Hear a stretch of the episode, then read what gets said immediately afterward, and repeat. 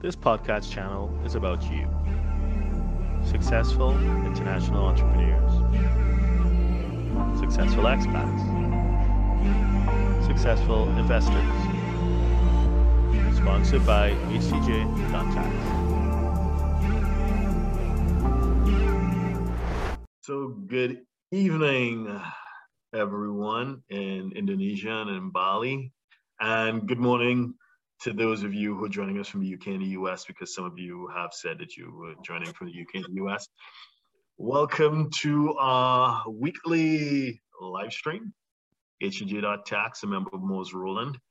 And joining us this evening, this morning, we have the, the pleasure and the honor of Dicky Darmawi, who is the head of tax for Moores Rowland Indonesia. For those who know, don't know, uh, Moores Rowland Indonesia is the fifth largest accounting firm in all of Indonesia based in Jakarta with a satellite office in Bali, so close to you guys as well. I'm based in Singapore, so not that far away, same time zone. So we historically, what we would have done is, uh, you know, go through some slides and bore you a bit and then get into the Q&A. But after getting feedback from you guys over time, because as I mentioned, we do this every week, you know, different live stream every week. We realize, hey, people just want to come in and have a conversation, right? So with that in mind, I've asked you guys to submit questions in advance, which you have. And if you haven't done so, feel free to type them in the box below. If you're on Zoom or if you're on Facebook or LinkedIn or YouTube, you can again type just below and I'll have a look at it later. But what I am going to do is uh, respond to, well, not respond because this is not, we, you know, we're all licensed uh, in terms of being tax professionals. So this is not meant to be advice. We are going to speak generally about the topics. If it is that you want specific advice, actionable advice to your unique circumstances, you are advised to retain someone to, to advise you accordingly. So that, that's, that's the right way to do about it. So this consider this uh, educational or entertainment, depending on your perspective. And let's jump in. So the first question or the first, yeah, someone is sitting on capital gains, crypto gains in seven to eight figure space in the UK and they're considering their options and Bali is on their list and of course Bali would be on their list. So the question becomes, how does Bali and I guess Indonesia deal with crypto from a tax perspective? Dicky.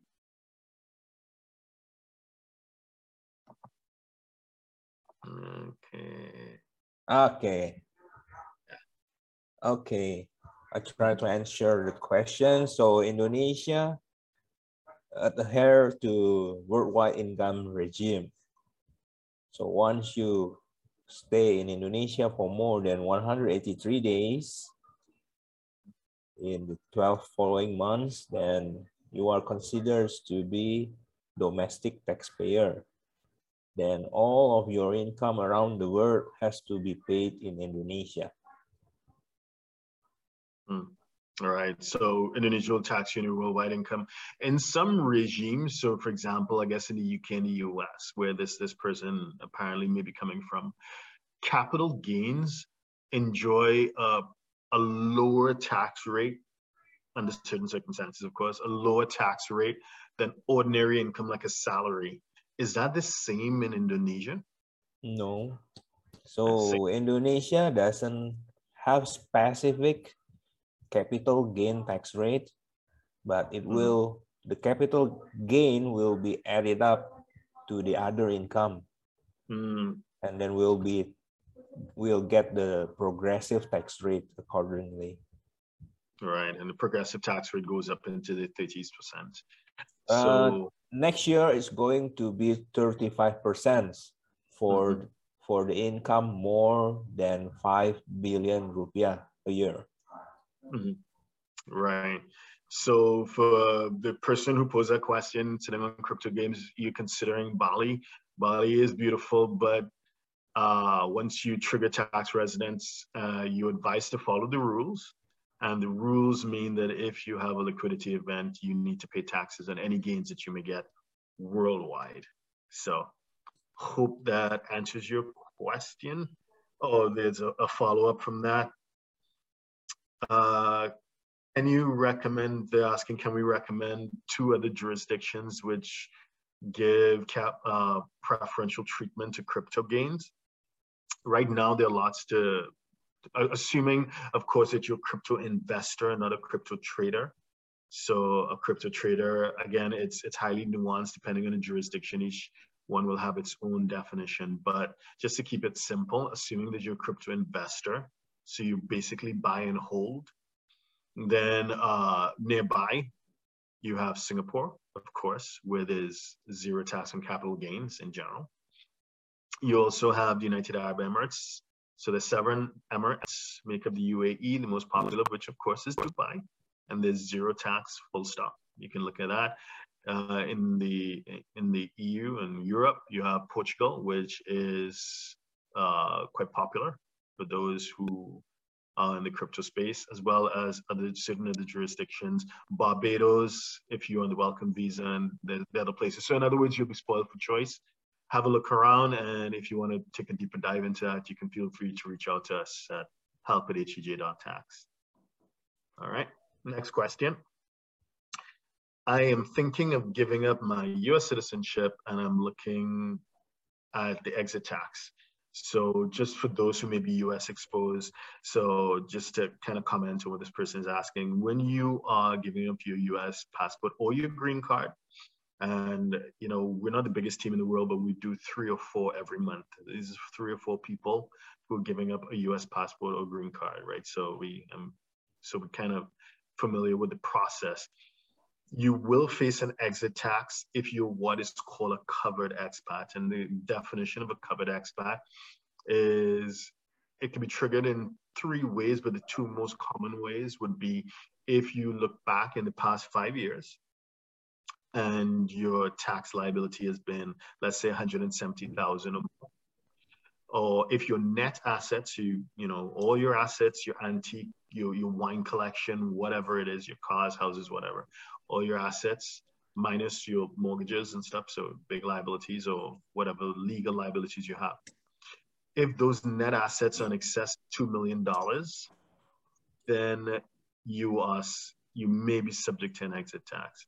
Sorry, I'm just gonna, right, mute somebody who was, uh, so please keep yourself on mute. At the end, we'll have additional questions if you really need to ask, or you can just type below, right? So if it is that you do trigger that exit tax by virtue of being a covered expat, certain calculations will need to be made. And this person is asking about RSUs or restricted stock units, which of course, immensely pop, uh, popular, particularly those in the tech space. So I'm assuming this person works in the tech space as well.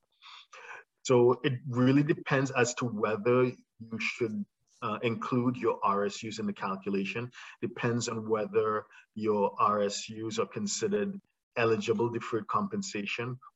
Ineligible deferred compensation, what do we mean by that? If it's eligible, then you don't need to include it in the calculation as when there's going to be a distribution, if there's a when there's a liquidity event later on, after you've surrendered your passport or green card, it'll be subject to withholding automatically from the US perspective. So that's why they make it eligible and deferred compensation. So, right, so like a 401k or, whatever the case may be. So that, that would also fall into that category. So if your RSU is, is potentially issued by a US company, then it may be, of course, you need to get proper advice, but it may be eligible deferred compensation. If your RSU is not issued by a US company, it may be ineligible. So in other words, it needs to be included in the uh, your net worth calculation to see whether you over $2 million or not. So just in terms of that mathematical calculation, that's how we treat with RSUs. Hope that helps. Uh, if not, feel free to reach out and we can take a deeper dive into your situation. The next question so could you tell us more about the retirement visa in Bali or Indonesia in general, but I guess the person is asking for Bali. Retirement visa, Dicky. Yeah, for retirement visa, uh, there is an age limit. Yeah, 55 years old, I think, above. And uh, yeah, you may seek seek help from the legal counsel if you want to have that visa. Uh, I think Darren, maybe you want to brief some more about the legal requirements.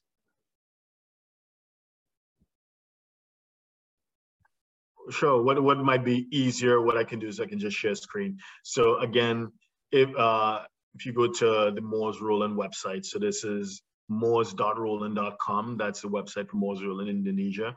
And I guess if you just Google in general, you'll find a lot of information.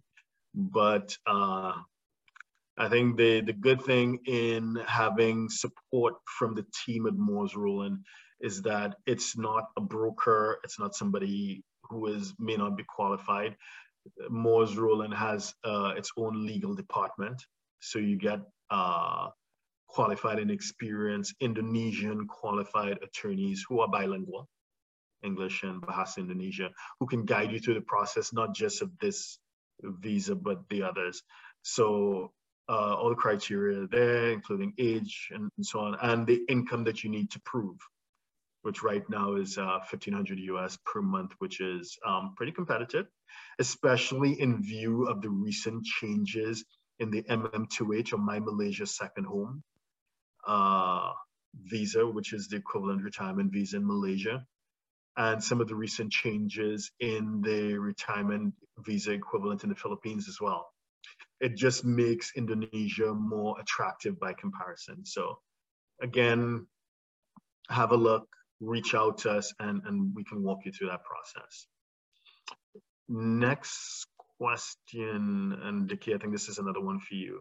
Someone is asking about working online. So uh, if someone is a YouTuber, for example, or an online influencer, and they are earning money while being based in Bali, whether it's on a retirement visa or social visit visa, how is that viewed from a tax perspective, Dicky?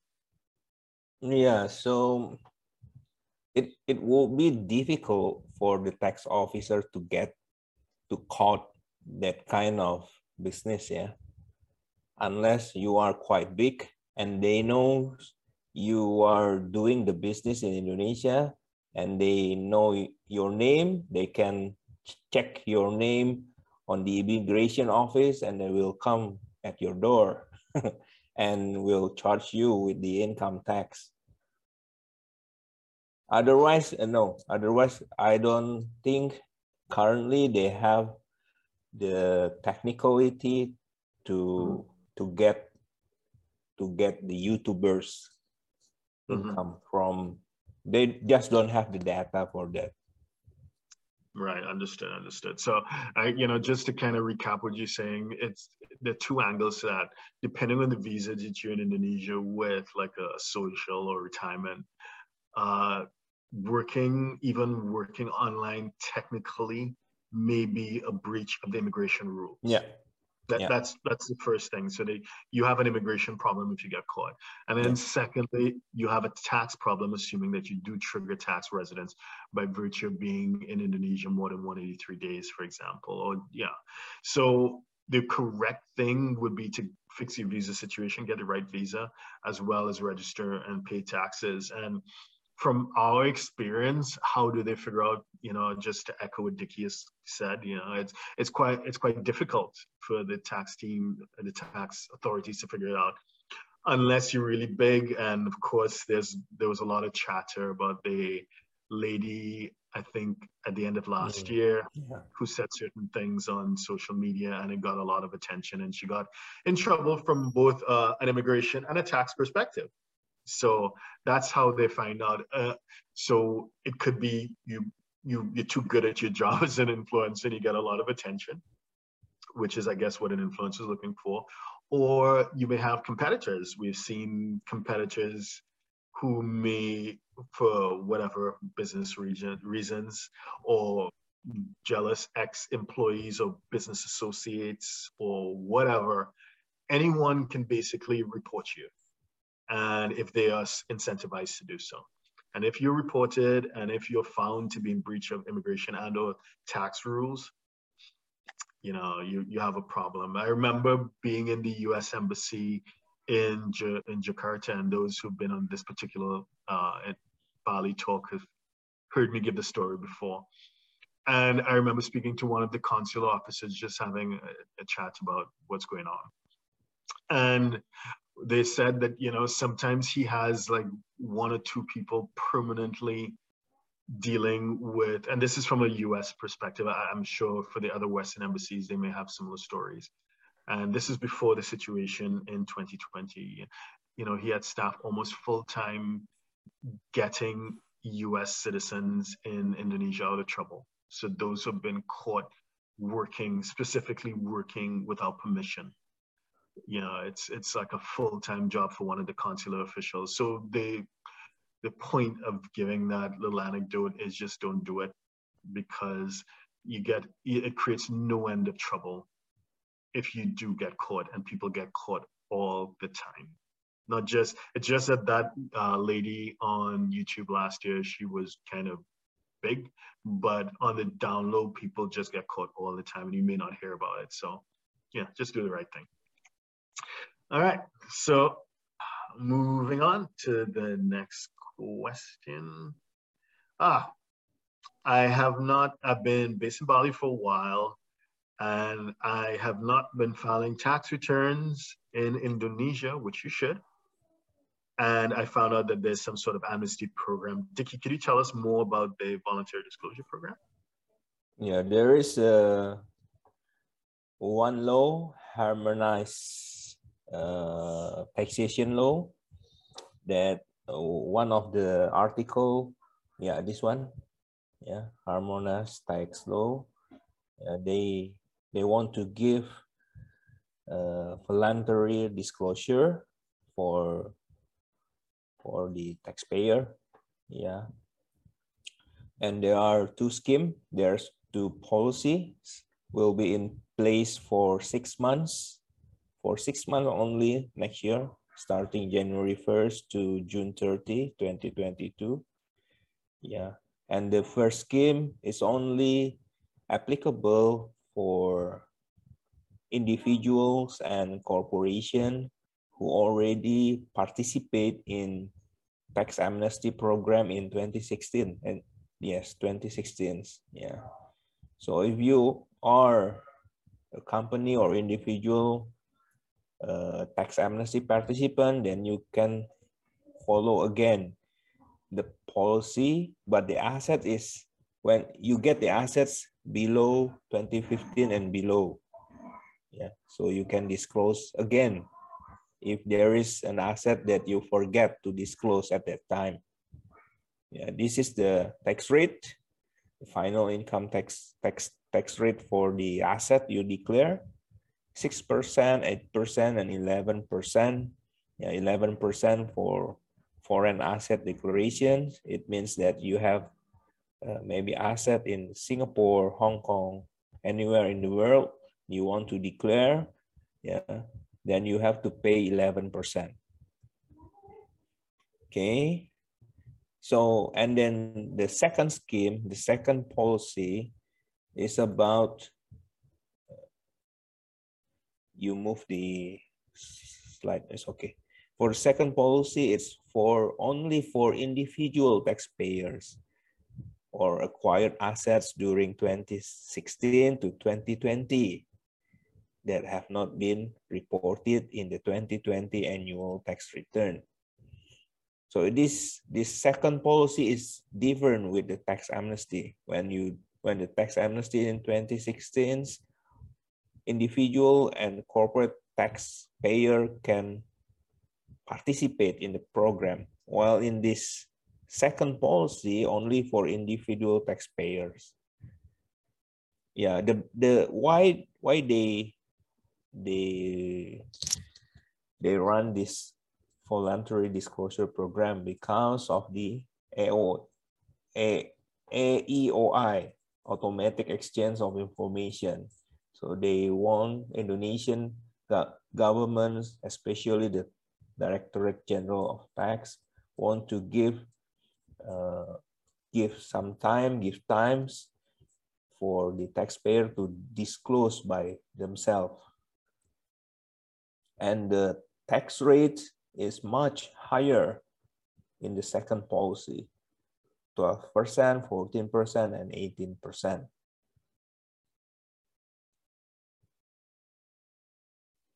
Okay, back to you, Darren. Okay, so yeah, so I mean, just to just to recap um, and to emphasize what Dicky just said, you know, Indonesia is like many developed countries. If you, you know, from the U.S. or if you're from certain European countries, it is quite common that you have to disclose foreign financial uh, foreign assets on your tax returns. On in the U.S., you have the FBAR a foreign bank account report. You have to report investments in foreign companies and stuff like that. Same in other Europe in many European countries as well. So there is the actual calculation of your tax liability, as well as the disclosure of assets that you have. Now, if it is you've made uh, an omission in either one of those spaces, you can you can speak to Dicky and his team and they can walk you through the process and see whether this amnesty, this voluntary disclosure program, to use the correct term, is, is the right fit for you and whether you can benefit from this. But, and to just emphasize what Dicky said at the end, be, you know, how would Indonesia find out about what you're doing overseas? Well, it's due to the automatic exchange of information. Uh, Indonesia has been, their tax office has been pretty diligent. They've been signing uh, governmental agreements with governments in the region, uh, Singapore right nearby, uh, Malaysia, Australia, certain European countries. You know. So basically, that's how governments now have signed legis have signed agreements and enabled domestic legislation to bypass bank secrecy rules. So it's before it was information upon request. So like someone had to, uh, you know, like if the Australian government, for example, wanted to find out whether any Australians had bank accounts or business activity in uh, in Indonesia, they'd have to, you know, make a, a, formal legal request and may have to go before an Indonesian court of law. And then the court would allow the relevant bank to disclose. And you know, that process takes a long time. Now it's automatic. now it just happens. It, it's just an automatic exchange of information. And you may not be aware that your data is being shared with the, the country of origin or whichever country you're exposed to because as part of this whole new legal framework, which is global. Most countries in the world have signed it, except for the US. Uh, so most countries in the world have signed it, which means that each bank, so each, you know, each financial institution, so like all the banks in, in Indonesia need to go through their books and identify any accounts that may be held by someone who may be exposed to another jurisdiction, even if they don't self-identify that I am Singaporean or I'm Australian or I'm, I'm a Brit doesn't matter whether they self-identify or not. If the bank has reason to suspect that this person may be Australian, they may be Singaporean, they may be whatever, then by law, they need to send a report. So that's that's how the information goes. So again, it's just it just makes sense to do things the right way. And if you have assets overseas and you have income overseas that you may not have been reporting, now is the time to reach out to Dicky and his team. Yeah. So moving on to the other questions that you guys sent in. Okay, right, next one. If I receive payments outside of Bali, would it still be considered tax? Okay, right. So it's quite common before the, the whole uh, health situation I, I am close by in Singapore, so we'd be in Bali pretty often and speaking to people who are long-term residents or maybe they're in co-working spaces and networking events. A lot of people are under the mistaken impression that you can live in Bali, and as long as the money doesn't come into Bali, so they're setting up offshore companies in Hong Kong with bank accounts. They're setting up entities in Singapore, of course, like LLCs in the US, and they think, hey, once the money doesn't come into Indonesia, I'm good. Mm, that's not exactly how it works. As as Dicky pointed out when he uh, was addressing another question that was posed when you're a tax resident in Indonesia, you're subject to taxes on your worldwide income. So it doesn't matter whether, I know some people confuse it with Thailand, right? With the whole remittance thing. It's not as confusing as Thailand. I think it's a simpler tax system in Indonesia. So once you're earning money, wherever in the world you may be, or wherever the world, wherever in the world that income may be, wherever in the world that website may be hosted, wherever in the world your company may be incorporated, you are there in Indonesia. You need to pay taxes on your worldwide income and declare your assets worldwide. Simple. Hope that answers you. Moving down the list of questions that were asked. Okay, have a rental property back in the US? Is it taxable in Bali? I think by now you know the answer to that question, right? Uh, yes, whatever rental property, whatever income producing asset you may have, wherever in the world it may be, it is the income is taxable in Indonesia and the existence of the asset must be declared to Indonesia as well. Of course, once you have a tax team that knows what they're doing, you will not be double taxed on the income because there are foreign tax credits. And in this case, between the US and Indonesia, there's actually a double tax treaty in play. So you know you're not going to be taxed twice. Just, you know, it just needs to be declared. Hmm. Next question. Okay, someone is asking how can the tax authorities in Australia find out about my business and my bank accounts in Bali? I think we've answered that when we spoke about the automatic exchange of information, yes. otherwise known as the Common Reporting Standard. So that, that is clear.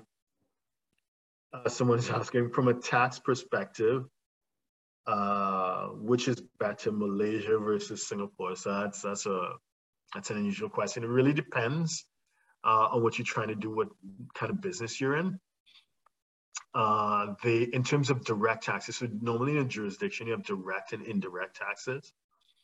So your direct taxes would be what you pay directly to the tax office, would be typically your individual, your personal income taxes, whatever you earn, you, you know, you sign, you pay. And then your company would pay its corporate taxes direct to the tax office, right? But there are also indirect taxes. So that'd be like what they call GST or VAT or mm-hmm. sales taxes.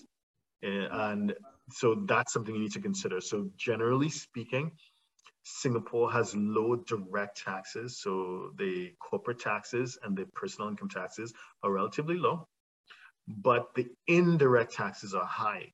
So alcohol, cigarettes, uh, so like that kind of sales tax, the GST is, you know, and and the duties to bring it in. So things are pretty expensive. But in Malaysia, the direct taxes are going to be higher, but the indirect taxes may be lower. Plus, in general, is a, lower cost of living. So it really depends on your situation. You can't say that one is better than the other from a tax perspective. Everyone needs to measure and, and evaluate it from your individual perspective. And that's a service that we provide as well because we have a, a Moores Rowland partner office in, um, in KL. So if it is that you are considering moving either on your own or with your business to either Singapore and Malaysia, we could model that for you. So we could prepare a model where we model what the taxes would be like if you move to Singapore versus what the, what your taxes would be like if you move to Malaysia. And so it won't be it won't be anecdotal. You'll have a real comparison. So that's something we can do. Uh, just reach out if, if that's what you're looking for. Uh, next question. Well, last question on this list of questions that were submitted in advance. Okay, and then I'm, I'm, yes, I'm seeing some people writing questions below. We'll get to that as soon as we just finish those that were submitted in advance. So thanks for your patience. Right. So I'm an American. I'm an American, and I have short-term losses from crypto. Sorry to hear that. Some of those coins didn't do too well. Uh, can I offset these losses against my ordinary income from a US perspective? Unfortunately, not exactly, kind of, not exactly. So if you have a short-term loss from crypto, I'm assuming you're a crypto investor, not a crypto trader. Big difference. If you're a crypto investor and you've lost, uh, you've made short-term losses, those short-term losses can first be offset against short-term gains. That's the first offset. And if you have anything left over in those losses, then you can use that to reduce uh, your long-term capital gains. So first, the short-term capital losses must be offset against short-term capital gains. And then if there's anything left over against long-term capital gains. And then if there's anything over left over after that, then you may be allowed to reduce your ordinary income, your taxable ordinary income, like your salary and or interest from your investments, whatever. It may be a lot, but there, there are limitations on that reduction to your ordinary income. So if you marry filing jointly, that'll be three thousand dollars. So that's so anything above that, I don't know how big your losses were. Then you get to carry that forward to the next calendar year, the next tax year. So I hope that helps. If you want to take a deeper dive into your situation from a U.S. tax perspective, again, just just reach out. Let just let us know. And so now I'm moving to some questions that someone typed below. So I'm a, a Brit nomad, so I guess a, a UK citizen traveling around, still working for my own company. Okay, a, a UK company, but now tax free as a non-resident will the British government likely be sharing income details with other countries so they can tax me? Okay, let's unpack that. So first of all, HMRC is becoming, and just like most other jurisdictions, I'm not picking on the, on the UK government, right? I'm just saying that in general, many governments are really sensitive about taxes right now. Obviously, they have a lot of expenses related to what's going on. I can't say what it is because then we get censored. So everyone knows what's going on. Governments have huge bills. So every penny counts, right? So to be UK, uh, not UK tax resident, it is probably a little bit more involved than many people think. Yes, there's a statutory residence test, so they count the number of days on US soil. And that's what people would mostly go with because that's quantitative. You just count, oh, I'm not in the UK for the entire year and the year before that, I'm good. Now, there, just like other European countries, the UK also has a closer connection test.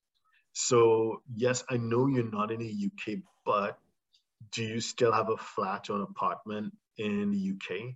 Is your family still there? Such that it can be construed that you have a closer connection to the UK than anywhere else, then you may still be pulled back into the UK tax net. But let's say that you know you you're good, you plan this thing out, and you definitely have severed all ties with the UK, so you're tax free everywhere, right? If you have a bank account in Indonesia and you would have opened it up, you need to show ID, so you'd have showed them your UK passport then yes, if they the Mandiri, whichever bank it is you're banking with, if they're following the rules, they should be sending reports back to HMRC in the UK. Now, as to what HMRC does with that, it's really up to them.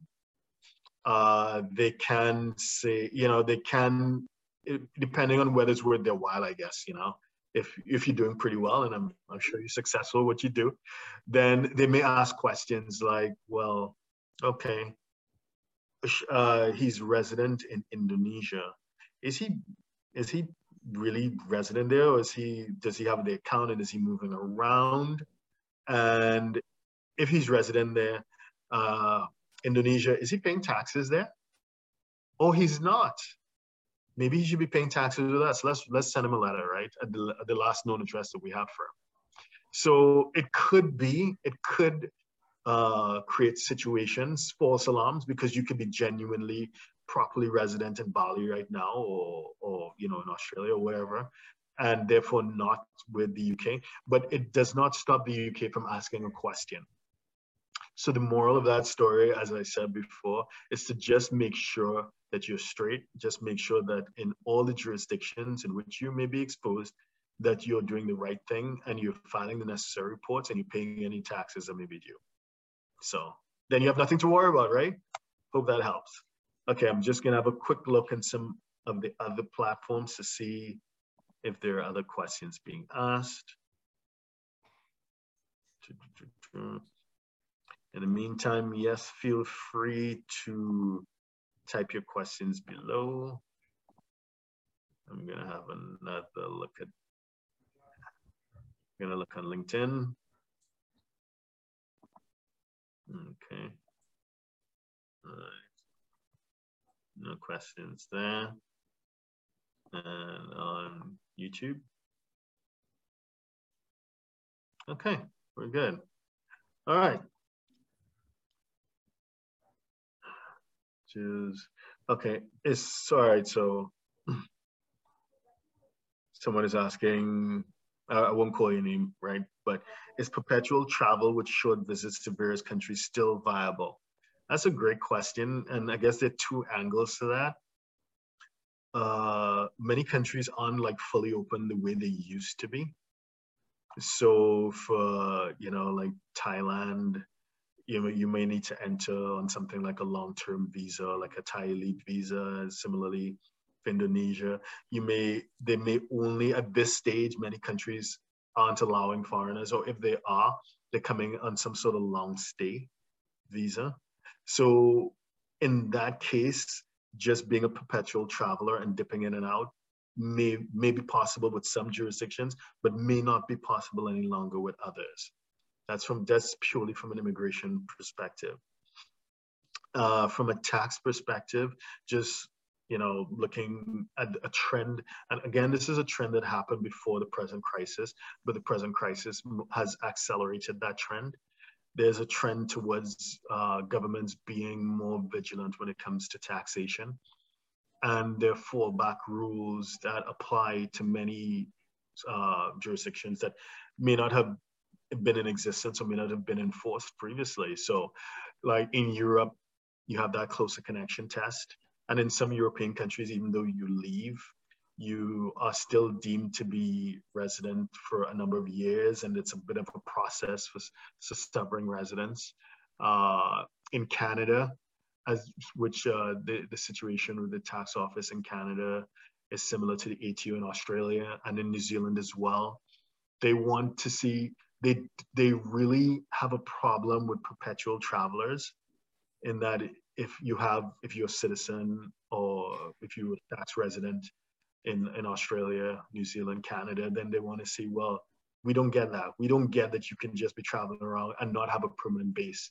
And if it is that you cannot prove that you're a bona fide resident of another jurisdiction, like show me a long-term lease, show me a gym membership, show me paying utility bills. If you can't do that, then the fallback rule sometimes is ATO in Australia we want to tax you, same in Canada, same in New Zealand, and under some circumstances, same in the UK as well. So it really depends, but generally speaking, the idea of being completely disconnected and traveling around tax free is becoming more and more difficult. So we've spoken about the immigration challenges, we've spoken about tax, and last but not least, it's banking if it is that you are independently wealthy and, and you trust fund or whatever, then that's fine. That's a different conversation. But many people are nomads and they're still working. If you're working, then you you're doing something online, presumably, and you are being paid into a bank account. Now that creates a, a separate challenge that we've seen with uh, quite a few clients in, in Asia so I, I, like to give the example of a, a DJ that we were working with. Uh, he's supposed to be popular. I'm, I'm not into EDM, so I didn't know who he was, that he was famous, but he has been living and traveling around Asia for quite a few years. And he's done well for himself. He's, he's pretty popular. So he has quite a decent sized bank account in a certain Asian country. I won't say which one it is. And he had a problem back in his home country. He's originally from Europe, and he had to go back home. His his mom was unwell, and he had to go back home to his country of origin, and to you know to take care of his mom and just to settle back into where he were where he was born, grew up, went to school. He and he had a bank account from like since he was a teenager or whatever, and he wanted to transfer the money that he had been making outside back into his European country of origin. And guess what the bank said? Well, you know, well, hold on, where is this money coming from? And of course, he explained that, well, don't you know who I am? You know, I'm a DJ, this is what I've been doing, whatever. But the bank was just very cautious and they wanted to see, well, I understand what you've said and I understand how you claim to have earned that money, but can you prove it? And, you know, different banks or different financial institutions, different countries, they have different uh, levels of proof of the burden of proof is going to be different. But I think what most people would agree is that a bank will feel comfortable if the money is supported by a document issued by another country. Because if you if has given anybody two minutes with Microsoft Excel, they can produce invoices, right? And receipts. So that means nothing. But if you have a tax return that you filed back in Bali or Chiang Mai or Bangkok or you know Singapore or wherever it is you were, if you have a tax return, when you go back, you, your bank will feel comfortable. Yeah, this money is okay. This money is legit. You, you know, this is the amount, and you pay taxes on it. But if you know, forget immigration, for, you know, forget whether you pay tax back in that country. The, the problem is if you want to move that money from bank to bank, you may have a problem. And then we've had other clients, they're not trying to move the money. They've just left the money in there. And then the bank manager, the bank officer that, with whom they've had a great relationship for years and years has then, you know, send them an email, we need to talk and come on in. And so they go in. I know you've been with us for a really long time, but we're getting pressure from, we're getting a lot of pressure from upstairs for our paperwork can you show us tax returns? Can you show us how you've been earning this money? I know how you've been earning the money. You know, you and I, we're friends. We know each other, right? But do you have any paperwork? And if you don't have any paperwork, we're going to have to give you 30 days to get the money out of our bank. Otherwise, we'll prepare a check and we leave it for you to pick up. So you basically be kicked out of the bank. And that is happening more and more often. So if it is your perpetual nomad, if it is that you, because there's so many websites where this is hotly debated, traveling the world, living tax free. From an immigration point of view, yeah, maybe you're able to do it. If you're not American, uh, from a tax perspective, yeah, maybe you'd be able to do it as well. But from a banking perspective, you may find yourself locked out of the banking system. And yeah, so over to you. I hope that helps answer your question, sir. All right. Uh, I'm just gonna have a quick check to see whether there are any more questions. And I don't think there is. Uh, right. Thank you for joining us. And as I mentioned, HTJ.tax, have a look. We do we do this every week, just different jurisdictions, uh, different topics. If you want to reach out to Dicky and his team in, in Indonesia, office in Bali, and in, of course, in Jakarta, main office, feel free to do so. I just, I had the website on the screen earlier. It's moores-rowland.com. And you'll see Dicky and all his colleagues, and you'll see all the contact details. Feel free to reach out. In that case, thank you very much, and we'll see you next time. Thank Bye-bye. you. Bye. Here are four ways we can help you. Number one, sign up for free webinars on US expat taxes and international entrepreneur taxes at www.htj.tax. Number two, stream premium educational videos at www.htj.tax. Number three, contact us for tax optimization consult over Zoom. Number 4. High net worth. We can quote for doing your US international taxes returns. Our books and upcoming event are available at htj.tax. Please subscribe, like, share, and comment below. Email us at help at htj.tax to engage us, to advise on international tax or business matters.